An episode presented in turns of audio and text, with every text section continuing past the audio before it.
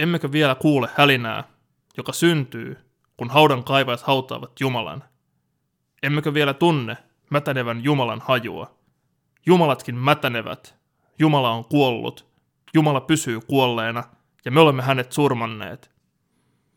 Kuinka me lohduttaudumme, me kaikkien murhaajien murhaajat, pyhin ja mahtavin, mitä maailma on tähän saakka omistanut, on vuodattanut verensä kuiviin meidän veitsiemme alla. Kuka pyyhkii meistä tämän veren? Millä vedellä voimme pestä itsemme puhtaiksi?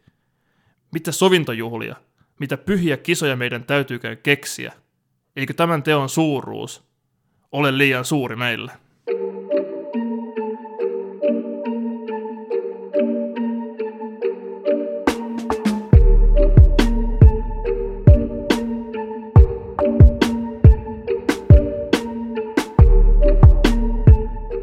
Tämän pauhaavan julistuksen saattelemana voi julistaa Uskonnon filosofia podcastin toisen jakson alkaneeksi. Kanssanne Jumalan ruumiin valvojaisissa tänään minä, eli Rasmus, ja tuossa toisella puolella istuu Aleksi. Uskonnon filosofia podcastissa paneudumme uskonnon ja filosofian kysymyksiin ja ilmiöihin sekä luotaamme inhimillisten maailman katsomusten syvänteitä pohjia myöten. Tervetuloa jälleen Jumalan kuoleman pariin. Tässä Jumalan kuolema-trilogian toisessa osassa ollaan sitten ihan itse asiassa.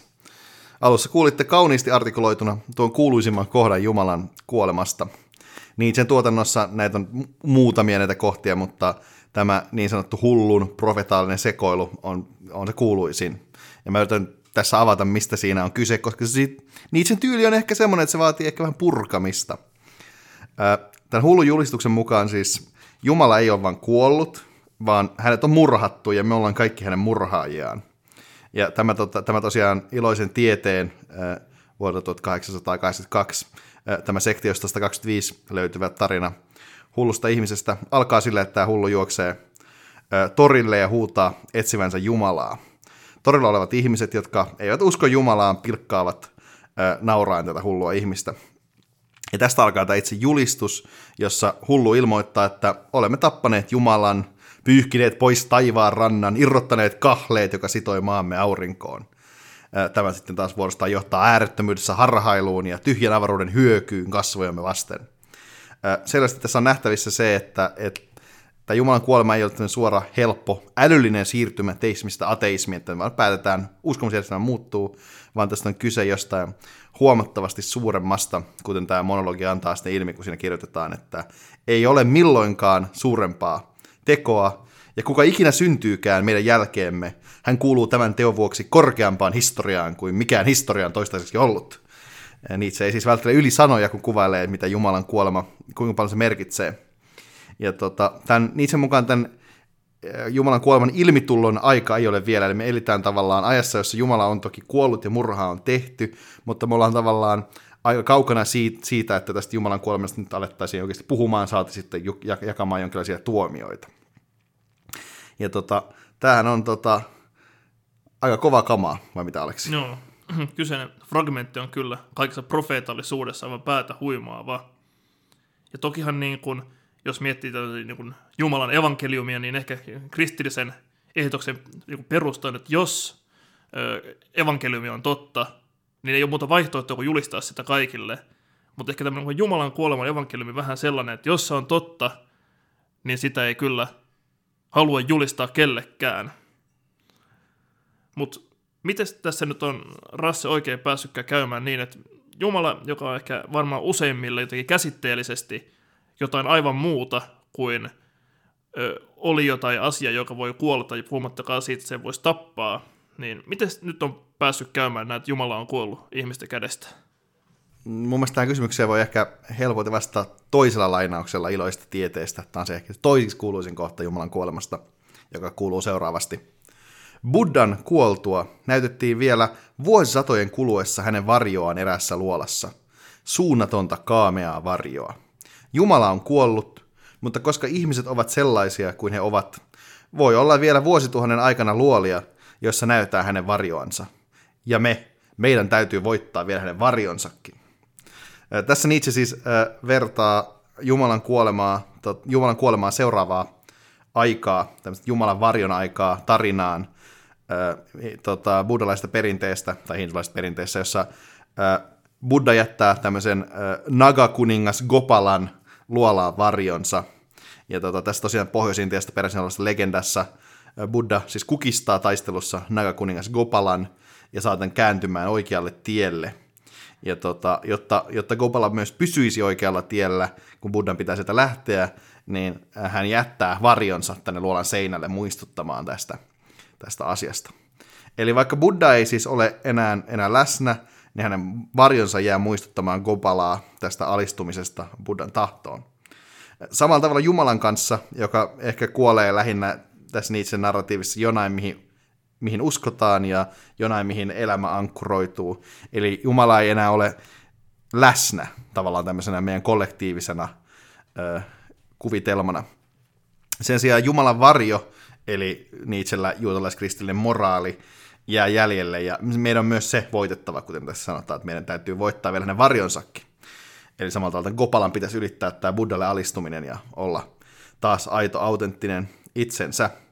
Ja tota, Nietzschelle tämä tarkoittaa Nietzschen omin, omin termein sitä, että pitäisi ylittää tämä niin sanottu orjamoraali, ja se, joka sen tekee, on tämä niin kutsuttu yli-ihminen. Ja sitten kun Jumala on kokonaan pyyhitty kuvasta, myös tämä varjo on saatu karkoitettua, niin tota, horisontti näyttäytyy vapaana ja me ollaan valmiita purjehtimaan uusille, uusille vesille. Mutta tässä kohtaa niissä julistuksen aikana me ollaan vielä kahlittuja tähän luolaan katselemaan Jumalan varjoa. Joo, luolan metafora on tässä kyllä kiinnostava retorinen heitto. Mä en tiedä, niin viittaako Nietzsche tässä sillä niin suuresti vihaamansa Platonin luolla vertaukseen, mutta Nietzsche maalaa silti traagisen kuvan niin ihmisistä vangittuna tämmöiseen platonilaiseen luolaan, tuomittuna katselemaan Jumalan varjoa, joka leijuu luolan seinällä, vaikka Jumala itse on aikoja sitten ajautunut tuonellaan. Mutta jos väännetään vielä rautalangasta, niin eikö nyt kyse ole siitä, että julistaessa Jumalan kuolemaa, Nietzschen keskeinen pointti oli, että kristinusko on menettänyt sisältöönsä, mutta siitä huolimatta ihmiset pitävät siitä ikään kuin muodollisesti kiinni, pitää muodollisesti kiinni teistisistä uskomuksista ja moraalista, ja että iso vaikutus tässä just on ollut niillä modernin filosofian teologian kehityskuluilla, mitä me viime jaksossa käsiteltiin. Joo, just näinhän se on. Toki tässä on ehkä mainittava se, että Nietzsche keskittyy vahvasti nimenomaan tähän eettiseen puoleen. Myöhemmin tässä jaksossa sanotaan pari sanaa myös Heideggeristä, joka sitten näki nämä kristinuskon lonkerot huomattavasti laajemmalle levittäytyneenä. Joo, mutta myös mainitsit tuossa tätä juttuja kuin orja moraalin ja yli-ihmiset. On vaikea olla kuulematta tässä tämmöisiä aika vahvoja niin kansallissosialistisia kaikuja, ja niitä on usein liitetty kyseiseen aatteeseen. Mitä sä Rassi sanoisit tästä? Tämä on hauska, jos mä oon kirjoittanut tästä mun kandiini ja nimenomaan tästä niisen henkilöhistoriasta. Hyvä päästä palaamaan tänne. Mutta itse tosiaan puhutaan aika usein tämmöisenä jonkinlaisena esinatsina. Ja sinänsä kun katsoo Friedrichin käyttämää retoriikkaa, niin se ei sinänsä ole mikään ihme, että kyllähän siinä on samanlaisia äänenpainoja. Uh, Mutta aatehistoriallisesti saksalaisen kansallissosialismin uh, tausta on, on kansallisromantiikassa ja erityisesti niin kutsutussa tämmöisessä Völkisch-liikkeessä, jonka näkyvi hahmo oli varmaan säveltäjä Richard Wagner. Ja Nietzsche oli aika, aika vaikea suhde Wagnerin elämänsä aikana, mutta ainakin nuoruudessa hän ihaili tätä, tätä huomattavasti. Ja tota, tätä kautta myös tämä, tämän ajan völkkistinen ajattelu kyllä vaikutti Nietzscheen omiin ajatuksiin. Tavallaan voidaan ajatella, että Nietzschen ajattelu ja kansallissosialismi jollain tasolla nousevat samasta maaperästä kyllä. Mutta Nietzsche ei kuitenkaan esim. samalla tavalla kuin Wagner ollut antisemitisti. Hän ei vaan ehkä perustanut juutalaista uskosta juurikaan, jos näin kevyesti voi sanoa. Ää, tota, ja ainakin esimerkiksi Nietzsche-tutkija Julian Youngin mukaan Nietzsche vasti myös niin kuin autoritarismia ja nationalismia. Et sinänsä vaikea ajatella, että olisi ihan hirveän yhteensopivaa fasismin kanssa. Ja voidaankin sanoa, että natsit ikään kuin kaappas Nietzschen ajattelu omakseen myös, ja myös nämä tavallaan käsitteet ehkä, joita Nietzsche käytti. Tätä auttoi huomattavasti myös se, että, että Nietzschen kirjallista perintöä hallinnoi hänen siskonsa Elisabeth, joka oli ihan pesun kestävä natsi. Mm, ehkä merkittävimmin,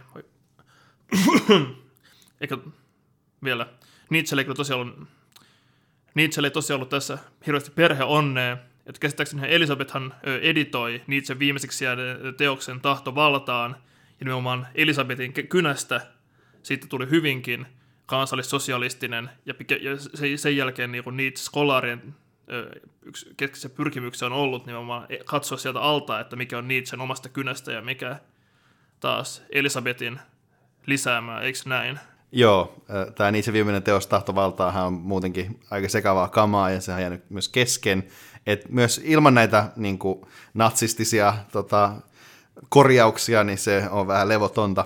Mutta tota, Nietzsche-tutkimuksessa on tavallaan tietty pitkään tämmöistä projektia, että yritetty puhdistaa ne tavallaan myöhemmät vaikutukset ja päästä kiinni siihen, mistä Nietzsche tässä viimeisessä kirjassa oikeasti kirjoitti. Mutta miten noiden ö, tekstien osalta, että kun Nietzsche on itse viimeistellyt, itse julkaissut, ja jotka kuitenkin edelleen on aika, niin kuin, aika natsistisen kuulosia.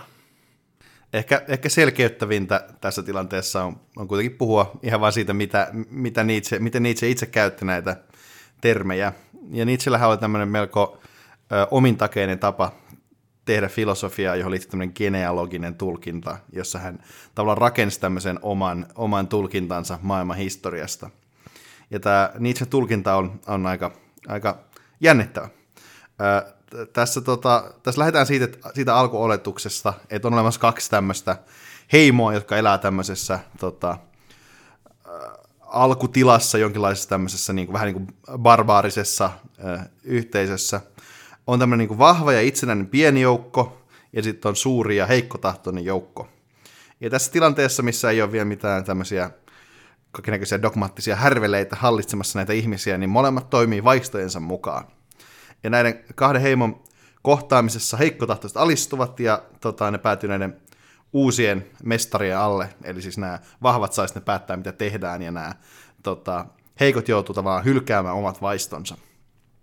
Ja nämä vaistot internalisoituu, menee niiden ihmisten sisälle ja saa aikaan tämmöisen oman tunnon kehityksen, mutta ne vaistot ei missään vaiheessa katoa mihinkään, mutta ne tavallaan sanotetaan uudestaan ja aiheuttaa sitten tämmöisessä uudessa muodossa ikävää jännitettä oman tunnon kanssa. Eli tavallaan tämä sorto muuttuu omaksi tunnoksi ja sitten nämä vaistot, joita, joita ihminen haluaisi toteuttaa, niin on ristiriidassa oman tunnon kanssa. Ja tota, tässä, kun tässä tulee ristiriita, niin tässä päädytään Nietzschen mukaan semmoiseen niin eksternalisaatioon, että tavallaan sitten tämä ö, paha olo tavallaan muutetaan tämmöiseksi, tai pahat vaistot, niitä, niistä syytetään jonkinlaista demonia, että se ei olekaan minä, joka, joka olen paha, vaan jonkinlainen juttu, demoni, joka saa mut tekemään ne.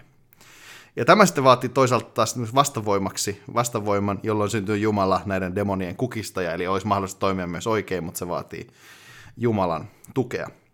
Ja tota, tämän jälkeen äh, tässä Nietzschen tulkinnassa täältä niin näiden orjien, äh, tämän heikomman puolen riveistä nousee esiin tämmöisiä tietynlaisia hahmoja, se vähän vahvempia hahmoja, joita Nietzsche kutsuu askeettisiksi papeiksi, ja nämä alkaa syyttämään näistä vaistoista äh, ihmisen omaa syntisyyttä, ja tämähän saatetaan sitten kumota vain uskomalla Jumalaa. Että sä tarvit Jumalaa, että sä voit kumota sen sun pahan, jonka se demoni on aiheuttanut.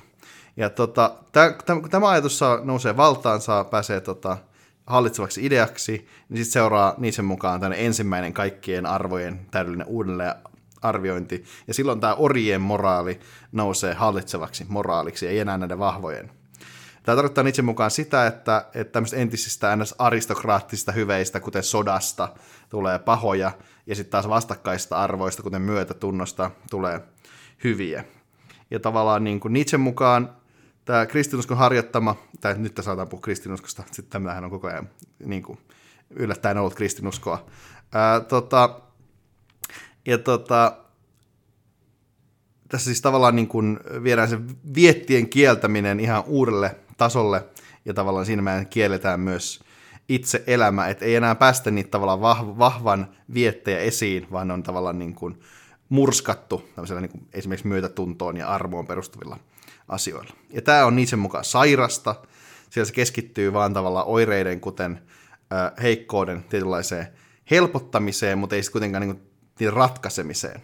Et kristinusko on Nietzschelle rumaa ja antaa heikkojen ja muiden rumien asioiden kukostaa, kun taas sitten tämä Nietzschen yliihminen on se asia, joka nousee tavallaan tämän lammasmaisen orjamoraalin yläpuolelle ja arvottaa sen, mikä on oikeasti kaunista, vahvaa ja voitokasta. Eli sitten yli-ihmiselle kuuluu nimenomaan tämä herramoraali. Tässä, tässä tämä lyhykäisyydessään. Joo, tuossa huomaa tosi hyvin, että mitenkä tämä Nietzsche genealoginen metodi toimii. Et yleisimmin kyse on siis tämmöisestä niin ajattelun metodista, joka pyrkimyksenä on osoittaa, miten jokin ajatus tai näkemys on tullut yleisesti hyväksytyksi ja samalla niin kuin osoittaa, että miten historiallisia kontingentteja, eli niin kuin sattumanvaraisia tai ei välttämättömiä tällaiset aatteet on. Et kiinnostavaa toki on, että Nietzsche itsekin aulisti myöntää, että nämä hänen, hänen moraalia koskeva genealogiansa ei tietyssä historiatieteellisessä mielessä ole, ole niin kuin totta, eikä sen ole tarkoituskaan olla, vaan pikemminkin ehkä genealogia – voisi tulla ymmärretyksi tämmöisen niin ironisena luovana projektina, jonka pyrkimyksenä on paljastaa, että niin kuin, millaisia kätkettyjä oletuksia meidän annettuna ottamiemme asioiden taakse piiloutuu ja sitten asettaa nämä kyseenalaisiksi. Että vähän niin kuin tässä moraaligenealogiassa, että ikään kuin osoittaa se, että ö, meidän että uskonnollinen moraali on syntynyt pitkälti tämän niin ekster, eksternalisoidun niin reaktiivisen ö, hyveiden arvottamisen perusteella, kun taas sitten olisi voinut olla niin, että ikään kuin ihmiset itse luovat hyvänä pitämänsä asiat ja arvot, eikö näin? Joo, näin se toimii. Joo.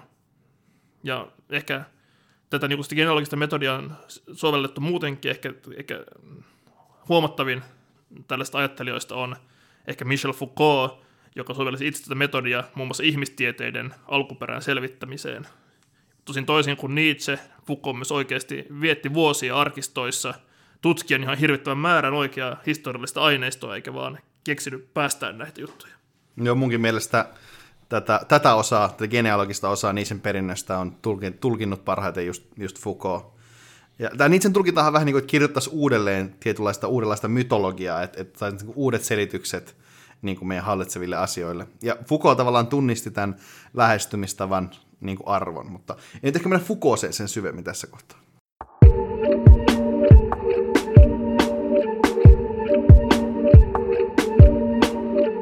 Mutta Nietzschen genealogisen moraalikritiikin ytimessä ei kuitenkaan välttämättä pelkästään – eikä tärkeimpänä se, että osoitetaan jonkinnäköinen moraalikäsitys historialliseksi ja sitten vääräksi, tai sitten tähän riittäisi, mikäli Nietzschen pyrkimyksenä olisi rakentaa uudenlainen objektiivinen moraali juutalaiskristillisen ö, moraalin tilalle. Mutta näin ei kuitenkaan ole, vaan Nietzsche vaikuttaisi olevan pikemminkin kiinnostunut siitä, että miten voi olla niin, että Jumalan kuolemasta huolimatta juutalaiskristillinen moraali vaikuttaa edelleen olemaan voimissaan, vaikka sen metafyysinen perusta ö, olisikin kadonnut.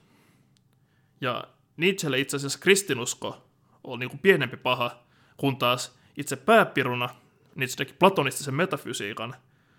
Et kristinusko onkin Nietzschen mukaan lähinnä niin platonismia kansalle, jonka tarkoituksena on pitää yllä käsitystä siitä, että metafyysinen totuus ja todellinen tätä maailmaa arvokkaampi maailma ei ole, se ei ole niin kuin tämä maailma, vaan se on vaan tuolla jossain, jota kohti meidän pitää ikään kuin asennoitua.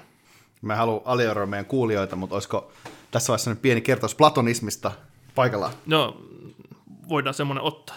Eli lyhyenä kertauksena, siis Platonin metafysiikka perustui käsitykselle siitä, että, että koska on niin, että aisteen havaittava todellisuus on jatkuvan muutoksen alla, niin aito tieto, eli tieto siinä mielessä, että hyvin perustellut todet uskomukset, ei voi koskea aisteen havaittavaa maailmaa, koska jos se koskisi, niin kun me muodostetaan jonkinnäköinen uskomus tästä maailmasta, niin silloin sen kohde ikään kuin olisi muuttanut muotoaan ja ikään kuin karannut meidän otteesta, ja tällöin meillä ei koskaan voisi olla ikään kuin pysyviä totuuksia maailmasta.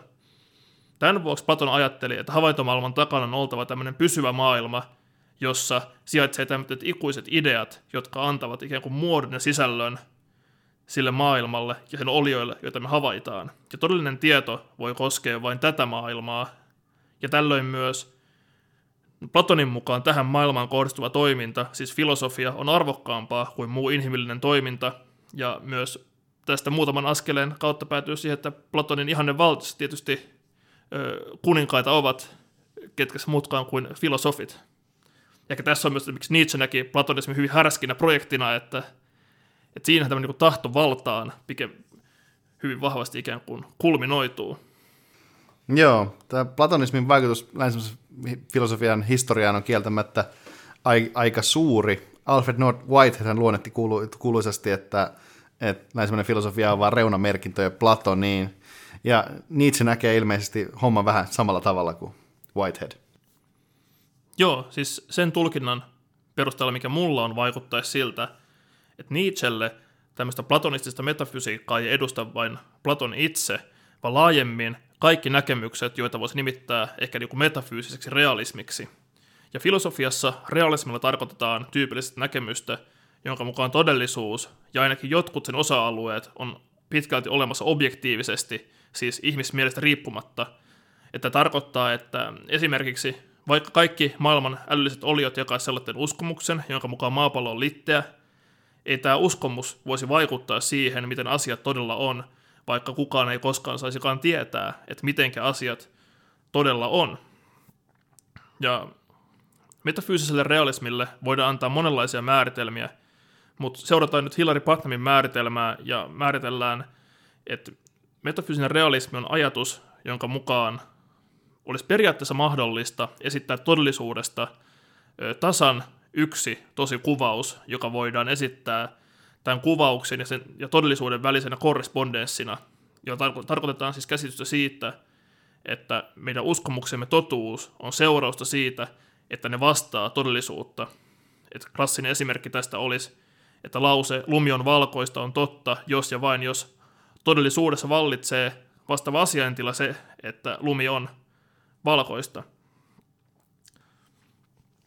Putnam kuvaa metafyysisen realismin maailmankuvaa ikään kuin Jumalan näkökulmaksi, tarkoittaen, että sen pyrkimyksenä on ikään kuin asettua maailman ulkopuolelle ja tarkkailla sitä kaikki tietävän olion tavoin. Ja tässä on nähdäkseni helppo luoda selviä yhteyksiä Nietzsche-ajatteluun, jonka valossa metafyysinen realismi näyttäytyy ehkä tällainen ikään kuin tämänpuoleisena platonismina, jonka mukaan pysyvä totuus on tuolla jossain meistä irrallaan takaamassa meidän uskomuksen totuuden ensinnäkin, ja toisaalta se on meidän löydettävissä jossain. Ja Nietzsche kuitenkin näki, että tämä niin platonistisen metafysiikan lupaus varmasta tiedosta on jotain, mikä on ihmiselle mahdotonta. Filosofian historian merkittävimpinä inselinä Nietzsche nimitti totuutta naiseksi, joka pitää voittaa omakseen. Ja tällähän tarkoittaa, että totuus ei vaan odota tuolla jossain ottajaansa, vaan sen eteen on tehtävä töitä, eikä, se, eikä myöskään suhde siihen voi olla koskaan neutraali, vaan se välittyy aina tahdon ja intohimon kautta. Ja ritarin romantiikan hengessä tietenkään totuudelle ei myöskään saa koskaan tehdä väkivaltaa, vaan sitä on myöskin kunnioitettava sellaisenaan. Mutta tämän niin retori- retoriikan taustalla on se ajatus siitä, että Nietzschelle totuuden tavoittelu ei ole vain älyllistä toimintaa, vaan siihen liittyy myös aina vahva eettinen sekä myös poliittinen lataus. Ja tässä mielessä ehkä Nietzsche ajattelu ennakoikin vahvasti myös tulevaa postmodernia käännettä. Ehkä tässä tavallaan Nietzschen ajatuksia siitä, että totuus nähdään naisena, niin tota, voi nähdä sitten taas tämmöisen niin kuin vertauksen siihen, miten Nietzsche sanoi, että kun näet naista, tuo ruoska, että ehkä pitää kesyttää se totuus tällä tavalla.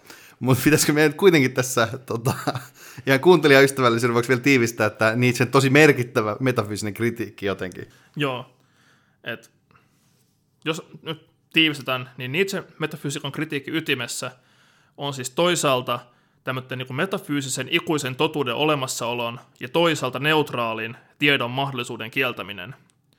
Et Nietzsche ajattelussa ei ole sijaa tällä niin Jumalan näkökulmalle, eikä sen tulisi edes pyrkiä – sen sijaan Nietzschen mukaan tietäminen on aina tietämistä jostakin inhimillisestä perspektiivistä käsin, johonka niin kuin sitoutuu kaikki ihmisen positiot, se, että kuka hän on, hänen tahtoonsa, halunsa, intohimonsa ja näin.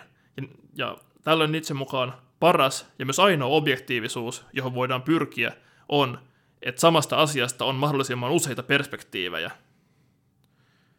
Mutta toisaalta myöskin – tällöin tieto näyttäytyy ehkä intuitiivisena ja perusteettomana, koska ei ole mahdollista vedota mihinkään tällaisesta inhimillisestä perspektiivistä erilliseen tosiseikkaan, joka takaisi, että meidän uskomukset on totta.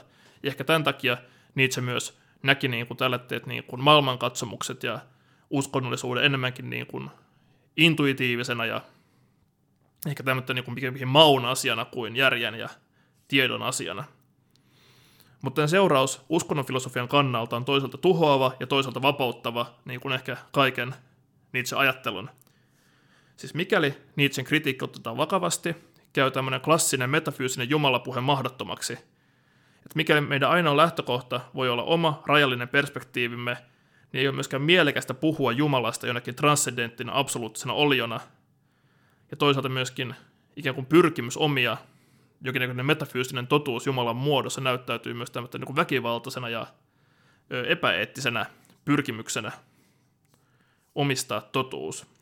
Ja tässä palataan myös lopulta tähän niin kuin iloisen tieteen hullun julistukseen Jumalan kuolemasta. Mutta kuitenkin tällaisesta Jumalapuheesta luopuminen voi mahdollistaa myös uudenlaisen käsityksen Jumalasta ja uskonnosta. Tällaista edustaa muun muassa niin kutsuttu Jumalan kuoleman teologia, ja tämän suhteen kiinnostavaa ajattelua edustaa muun muassa ähm, John Shelby, John Shelby Spong, Spong no joo, ja Don Kupit, joista jälkimmäinen on pyrkinyt rakentamaan tällaisen niin non-realistisen käsityksen kristinuskossa, uskosta, jossa hylätään käsitys niin kuin sellaisten metafyysisten olioiden, kuten Jumalan ja Jumala Kristuksen olemassaolosta. Tämä on äärimmäisen mielenkiintoinen ajattelutapa ja se varmasti ansaitsee oman jaksomme, joten palaamme siihen myös myöhemmin. Mutta kuitenkaan Nietzsche metafysiikan kritiikki ei jää vain niin platonismin hylkäämiseen, vaan sillä on myös merkittävä eettinen ulottuvuus. Nietzsche liitetään usein nihilismiin, mikä ehkä sinällä on ymmärrettävää, koska pyrkii hän, hän hartia voimien eroon kaikenlaisesta niin kuin metafyysisestä perustasta ja julistaa Jumalan kuolemaa. Mutta Rasse, mistä nyt on oikeasti kysymys, kun puhutaan Nietzschestä ja nihilismistä? Joo, tota, musta tuntuu, että mä olen tämmöinen niin meidän asiantuntija meemifilosofeissa, ja musta tuntuu, että tähän törmää aika usein niin internetissä tähän jonkinlaiseen väitteeseen, että Nietzsche olisi nihilisti, tai erityisesti tämmöisten teineinä Nietzscheä fiilaavien tyyppien näkemys. Sinänsähän itse en varmasti lukenut 17-vuotiaana Antikristusta. mutta, mutta tota, tätä kantaa, että Nietzsche olisi nihilisti, voi sinänsä just perustella siitä näkökulmasta, että jos sä otat Jumalan kuoleman tosissaan, niin se johtaa itse Nietzschenkin mukaan jonkinlaisen niin arvotyhjöön, että tavallaan niin kuin siihen ihme avaruuden hyökyy meidän kasvoja vastaan, että kun ei ole enää mitään tavallaan niin kuin hyvää ja pahaa sinänsä, et, et, ja Nietzsche näkee koko niin kuin hyvän ja pahan konseptit niin kuin itsensä orjamoraalin kyllästäminä, että tavallaan Nietzsche on ehkä enemmän itse puhunut jostain hyödyllisestä ja ei-hyödyllisestä tai jostain käyttänyt vastaavia termejä. Mutta mä kuulun ehkä itse Nietzschen kohdalla siihen koulukuntaan, että, että musta Nietzsche oli niin tavallaan syvällisen hengellinen ajattelija, ja hän etti jonkinlaista uutta merkitystä tavallaan tämän Jumalan kuoleman jälkeen. Ja ehkä Nietzsche itsellään näkyviä ajatus tästä on ajatus niin, niin sanotusta amor fatista, eli kohtalon rakkaudesta, ja tähän liittyvästä ikuisesta paluusta. Nietzsche ajatteli, että vähän, jos yksinkertaistetaan huomattavasti, että jos joku kysyisi sulta, että, että haluatko sä elää nykyistä elämääsi kaikki ne iloineen ja kärsimyksineen samalla tavalla ikuisesti, niin sun pitäisi uskaltaa kohdata elämää ja vastata kyllä. Ja tavallaan tämä on se sellainen uudenlainen merkityksellisyys, mikä voitaisiin Jumalan kuoleman jälkeen saavuttaa. Tähän on hyvin samanlainen ratkaisu kuin mihin myöhemmin eräs Albert Camus päätyy, mutta siitä ehkä hieman myöhemmin lisää. Joo, eli se on hyvä nähdä, että Nietzsche myös näki, että nimenomaan platonismista ja kristillisestä pelastuskäsityksestä luopuminen on nimenomaan välttämätöntä, mikäli nimenomaan ei haluta vaipua nihilismiin. Et Nietzsche näki, että platonismi ja kristilusko edustaa itsessään pahemman luokan elämänkielteisyyttä just, koska ne arvottaa tuon puoleisen tämän puoleisen yli.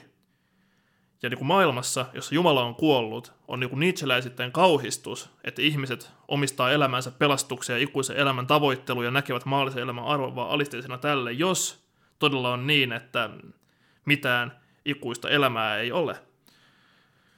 Mutta siis just tämmöistä niin vanhoista uskomuksista kiinni pitäminen johtaa just Nietzschen mukaan tämmöiseen niin passiiviseen nihilismiin.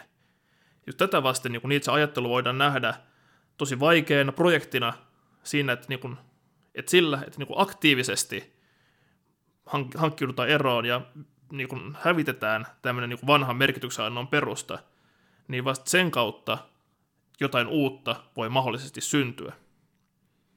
Mutta tuossa aikaisemmin, kun puhuttiin vielä tästä Nietzsche metafysiikan kritiikistä yleisemmin, niin me aika hävyttömästi otetaan palvelemaan ehkä tämmöisiä omia ö, hämäriä angloamerikkalaisen filosofian painotuksia – Mutta Nietzsche metafysiikan kritiikki on kuitenkin historiallisesti ollut paljon vaikutusvaltaisempi mannermaisessa ajattelussa.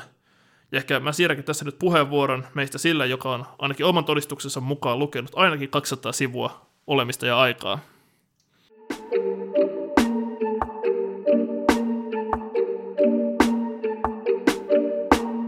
Näin tosiaan olen ilmeisesti tehnyt. Oleminen aikahan on siis Martin Heideggerin pahaenteinen ja legendaarisen vaikea tota, pääteos. Mutta niitseläisestä metafysiikan kritiikistä on tosiaan aika vaikea puhua mainitsematta Martin Heideggeria ja, ja tätä kyseistä olemista ja aikaa. Ja tähän kohtaan, vaikka tässä podcast, koko podcastissa on disclaimerina, että me ei olla varsinaisesti näiden tuota, ajattelijoiden asiantuntijoita, niin tässä Heidegger-segmentissä voit ottaa tämän disclaimerin erityisen vakavasti. Tämä on siitä huolimatta, että mä katso, että Heidegger kuuluu niihin tyyppeihin, jotka on vaikuttanut eniten mun omaan filosofiseen ajatteluun, mutta siitä huolimatta hän on äärimmäisen haastava ajattelija esittää mitenkään kauhean yleistajuisesti. Jos siis tämä seuraava sektio kuulostaa, ei kuulosta järkevältä, niin vika voi olla mun tai Heideggerin, mutta todennäköisesti meidän molempien. Äh, mutta jos lähdetään Heideggerin metafysiikan kritiikistä, niin siinä tärkein käsite on ontoteologia, joka on yhdistelmä olemisen, olemista käsittelevän filosofian haaran, eli ontologian ja teologian näistä sanoista. Ja siinä, missä, kuten aikaisemmin tässä keskusteltiin, niin Nietzschen tavoite oli vapauttaa tavallaan moraali uskonnon hirmuvallan alta, niin Heidegger halusi tehdä sama ontologialle. Ja Heideggerin mukaan pahin sekaannus on tapahtunut silloin, kun kreikkalainen filosofia ja erityisesti jo nyt ihan oikeutetusti parjattu platonismi ja kristillinen teologia on menneet naimisiin skolastiikan aikana. Ja Heideggerin mukaan tämä on saastuttanut sekä teologian että filosofian, niin että tavallaan teologiassa ei voida todella puhua uskosta, ja filosofia ei taas ole vapaa puhumaan olemisesta, jonka Heidegger näki tärkeimpänä kysymyksenä. Ja tota, ehkä yksi, esimerkiksi yksi esimerkki tämän kristilliskreikkalaisen perinteen niin kuin harmillista vaikutuksista – filosofia löytyy siitä ajatuksesta, että ihminen on luotu Jumalan kuvaksi. Et vaikka me ollaan tavallaan luovuttu, luovuttu tästä kuvasta, tästä ajatuksesta filosofiasta, niin se on kuitenkin luonut semmoisen ajattelutavan, jossa ihminen määritellään suhteessa toisiin asioihin, niin kuin tässä esimerkiksi Jumalaan eikä, tai luomakuntaan, eikä, eikä itsenään. Tätä kritiikkiä voisi jatkaa hyvin tavallaan modernissa ympäristöfilosofiassa, minkälaisia ongelmia tämä Jumalan kuva-ajatus on aiheuttanut. Mutta tota, Heidegger halusi esimerkiksi tässä kohtaa käsitellä niin kuin ihmisen olemista ihmisen olemisena itsenään. Ja tämä kysymys ihmisen eksistensissä on, on Heideggerille aivan filosofian ytimessä, ja juuri tavallaan ontoteologian takia, tai sen vaikutuksen takia nämä tärkeimmät kysymykset on jääneet, jääneet sivuun. Ja Heideggerin koko filosofisen projektin keskiössä on tavallaan poistaa tämä kristillis-kreikkalainen äh, huono filosofia tavallaan filosofian alueelta, jotta voitaisiin kysyä, keskittyä tähän kaikkein tärkeimpään kysymykseen, eli kysymykseen olemisesta. Ja tähän äh, olemisen kysymykseen vastaaminen on mahdollista ainoastaan, jos Jumalat, tai nyt tavallaan historiallistikin se on Heideggerin kohdalla mahdollista että Jumalat on katoamassa filosofiasta. Et Jumala, jumaluuksiin viittaaminen eksplisiittisesti, eli suoraan niin kuin kristillisessä filosofiassa, tai implisiittisesti, kuten vaikka tässä Jumalan kuvan tapauksessa, niin äh, se on niin kuin tavallaan yksi filosofian historian suurimmista ongelmista. Ja tämmöinen tota, Tämä jumaliin viit- jollain tasolla viittaava filosofia heijastaa nimenomaan platonista ajatusta olemisesta, jota tässä nyt on parjattu. Ja kuten Plat- sanottiin, niin Platonin mukaan olevaa jotain liikkumatonta ja ikuista tuolla noin, ja kaiken tavallaan partikulaarin, kaiken tämän puolisen tuolla puolen. Ja tavallaan jo Heideggerin valitsemassa olemista, ihmisen olemista kuvaavassa sanassa, Dasein, joka sananmukaisesti käännetään täällä oleminen, näkyy tämä kritiikki platonilaiselle tuolla olemisen perinteelle. Ja tota, oleminen on Heideggerille aina ihmisenä olemista ja sitten tavallaan täällä olemista eikä tuolla olemista.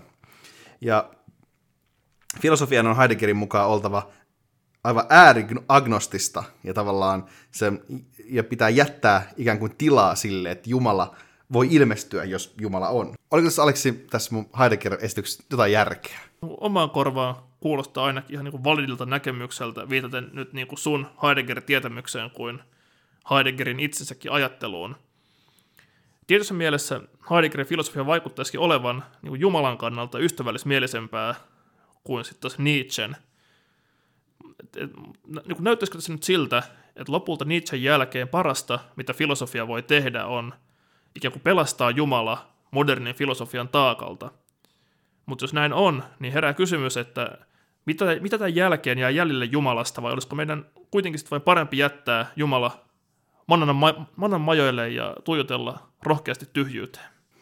Tässä oli kaunis Nietzsche viittaus tässä lopussa. Ää, tota, ehkä, ehkä nyt kun me ollaan astellut tätä Nietzscheläistä polkua ja tavallaan nyt kun me ollaan myös tämän, käyttää lyhyesti tämä Heideggerilainen polku ja tavallaan karkoitettu ne olemista riivanneet jumalat, niin voi pohtia, että, että miten tavallaan me voidaan elää merkityksellistä elämää tässä tilanteessa, että et pitääkö meidän vaan odottaa, että, että ehkä Jumala onkin jossain.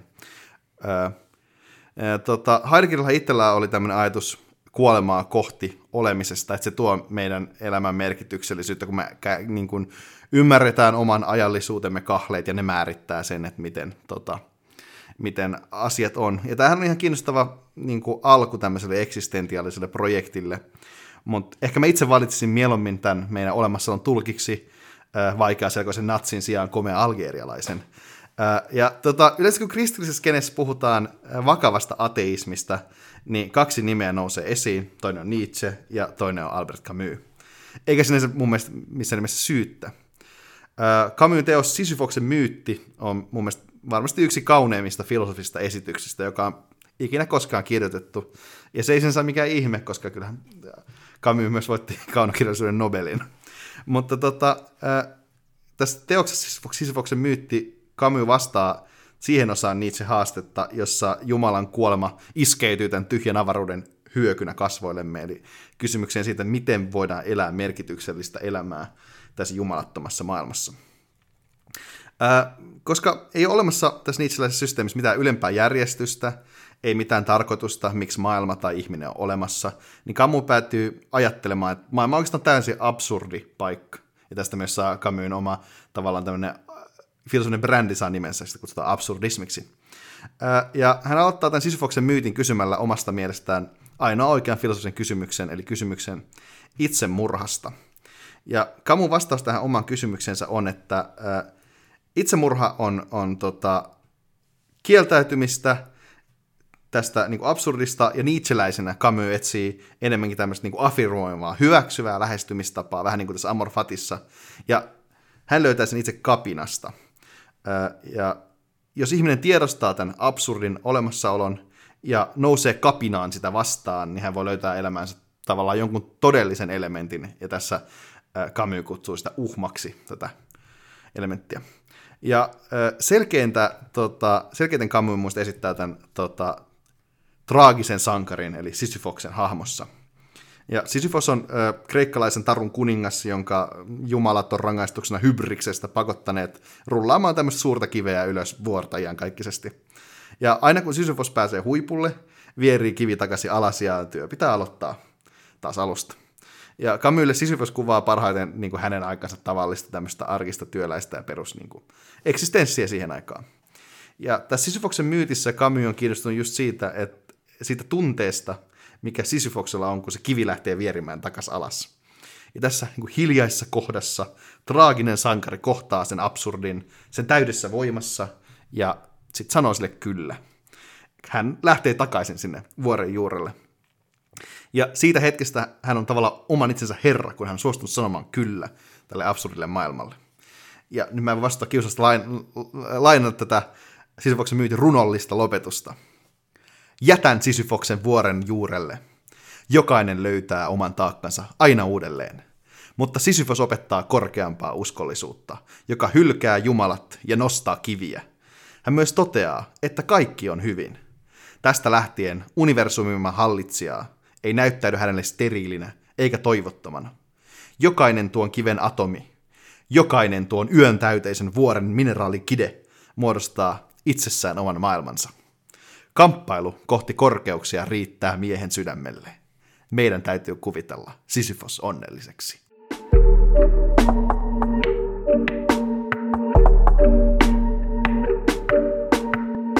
Camus Sisyfos kyllä asettaa tosi kauniin esimerkin tämmöisestä niin vahvasta niitseläisestä hahmosta, joka pystyy luomaan merkitystä maailmasta, jossa kaikki absoluuttinen tarttumispinta on kadonnut. Ja tämä on nähdäkseni just se, että miksi Camus on tämmöinen vakava ateisti. jos verrataan vaikka, jos vaikka Nietzschen ja Camusin ateismia, vaikka Richard Dawkinsin ja kumppaneiden edustamaan uusateismiin, on helppo nähdä, miten niin kuin jälkimmäinen jää niin kuin Jumalan varjon vangiksi ja tämmöisen niin kuin platonilaisen metafysiikan, voi sanoa ehkä nyt Nietzscheläisten orjaksi, koska usein näille ajattelijoille vaikuttaisi siltä, että tiede muodostaa tämmöisen jonkinlaisen niin kuin suuren toisen, joka takaa maailman objektiivisuuden tietyssä mielessä. Myös tämän niin kuin monien uusateistien pyrkimyksen perustaa objektiivinen moraali ateistiseen ontologiaan, niin tämä vähän vaikuttaa just tämmöisellä pyrkimykseltä pitää kiinni kristillisestä moraalista maailmankatsomuksessa, jossa tällainen niin kuin moraalin perusta on kuitenkin hylätty. Mutta toisaalta uusateistit ei myöskään vaikuta pystyvän ikään kuin pyyhkäisemään pöytää lopullisesti tyhjäksi, vaan keskusteluja ikään kuin loputtomaksi argumentoinniksi Jumalan puolesta ja Jumalaa vastaan. Että on niin kuin vaikea nähdä, että tällaisessa ajattelussa olisi jotenkin niin kuin aitoa, merkittävää näkemystä siitä, että mikä on niin kuin uskonnon merkitys.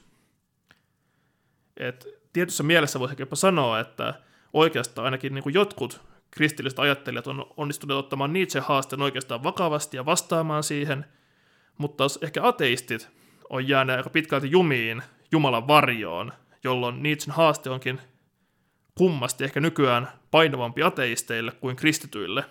Mitä sä tästä, Rasse, ajattelisit? No, mä en ole kyllä nähnyt hirveän monen internet-ateistin reppaavaa eksistentialismia.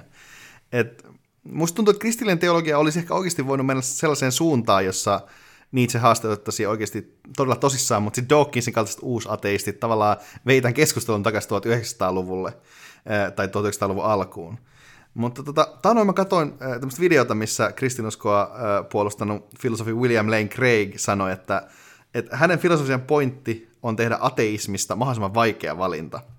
Ja siinä oli musta tavallaan puoliksi otettu Nietzsche vakavasti, ja tavallaan haastetaan ateistit tekemään se tavallaan vaikea usko, maailmankatsomuksinen hyppy, jota Nietzsche ja Camus vaatii. Mm, mutta toki on ehkä hyvä huomata, Dr. Craig perustaa loput argumentissa lähinnä siihen, että että pikemminkin ateismin eksistentiaalinen hinta ei olisi niin suuri, oikein totta kai se on tavallaan niin kuin välitteellisesti siitä, että se et pelastu, koska kristiuskohan on sataprosenttisesti todennäköisesti totta, mutta pikemminkin tavallaan, että Kreikin argumentti on lähinnä, että kristiuskon älyllinen hinta on, tai siis ateismin älyllinen hinta on, anteeksi, liian suuri hyväksyttäväksi. Ja näin se vaan varastat mun hyvän, hyvän retorisen pointti. No näin, se on hyvä pointti, se oikeasti. Mutta siis lopultahan pitää kysyä, että jääkö kristilliselle moraalille ja käytännöille oikeastaan mitään virkaa kuitenkaan Nietzschen jälkeen, vai onko kirkko tuomittu ikään kuin vain harhailemaan erämaassa ilman johdatusta ja lupausta luvatusta maasta. Et Nietzschen julistus ö, kristillisestä moraalista vapautumisesta kuulostaa Nietzsche itsensä julistamana kuitenkin aika julmalta. Ehkä mä oon itse vaan lammas, kun mä ajattelen näin, mutta jos mun pitäisi valita kristillinen moraali siis kristillisen moraalin ja Nietzsche julistaman moraalin väliltä, mä valitsisin ehdottomasti ensin mainitun. Ja tässä lieneekin ehkä yksi nykyisen uskonnon filosofian suurista haasteista, jos Nietzsche halutaan ottaa vakavasti. Et Olli-Pekka Vainio kuvaa tässä suhteessa Nietzscheä ikään kuin tämmöisenä negatiivisena sormena, joka pyrkii osoittamaan, että kirkon todellinen olemus on todella siinä ruman, heikon ja maailman hyljeksimän rakastamisessa.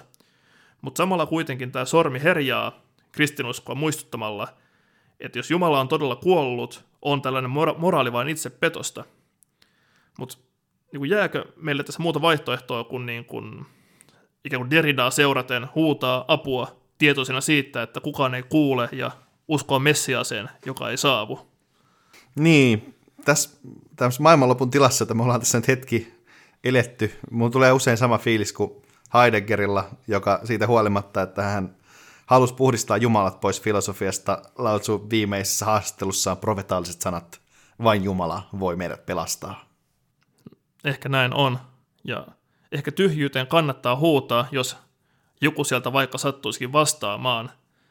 Toki tämän kauhistuttavan mahdollisuutena on tämmöinen Lovecraft-mainen skenaario, että ehkä kenties on, onkin niin, että Jumala on tosiaan vasta tulossa, mutta Jumala ei myöskään olisi kauhean kiinnostunut esimerkiksi ihmiselämän arvosta – ja ehkä on siis mahdollista, että näin niin ilmastonmuutoksen ja tällaisen niin maailman lopun eetoksen haaste ehkä muuttaa meidän käsitystämme vaikka uskonnollisuudesta siten, että uskonnollisen ajattelun olisikin niin otettava vakavasti mahdollisuus siitä, että maailmaa ei ole luotu ihmistä varten ja että me ei tätä palloa välttämättä ikuisesti asuteta.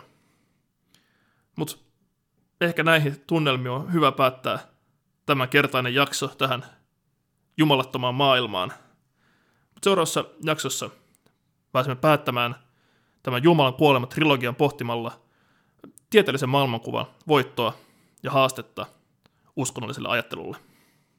Kiitos, että olet kuunnellut tämänkertaisen Uskonnonfilosofia podcastin. Meille voi laittaa palautetta ja kritiikkiä ja huomioita ja ehdotuksia vaikka seuraavista aiheista sosiaalisessa mediassa. Lähteet löytyvät nyt jo toisessa tuttuun tapaan tota, jaksokuvauksesta, jos niin haluaa tutustua. Nähdään tai kuullaan seuraavassa jaksossa. Älkää menettäkö kaikkea toivoanne.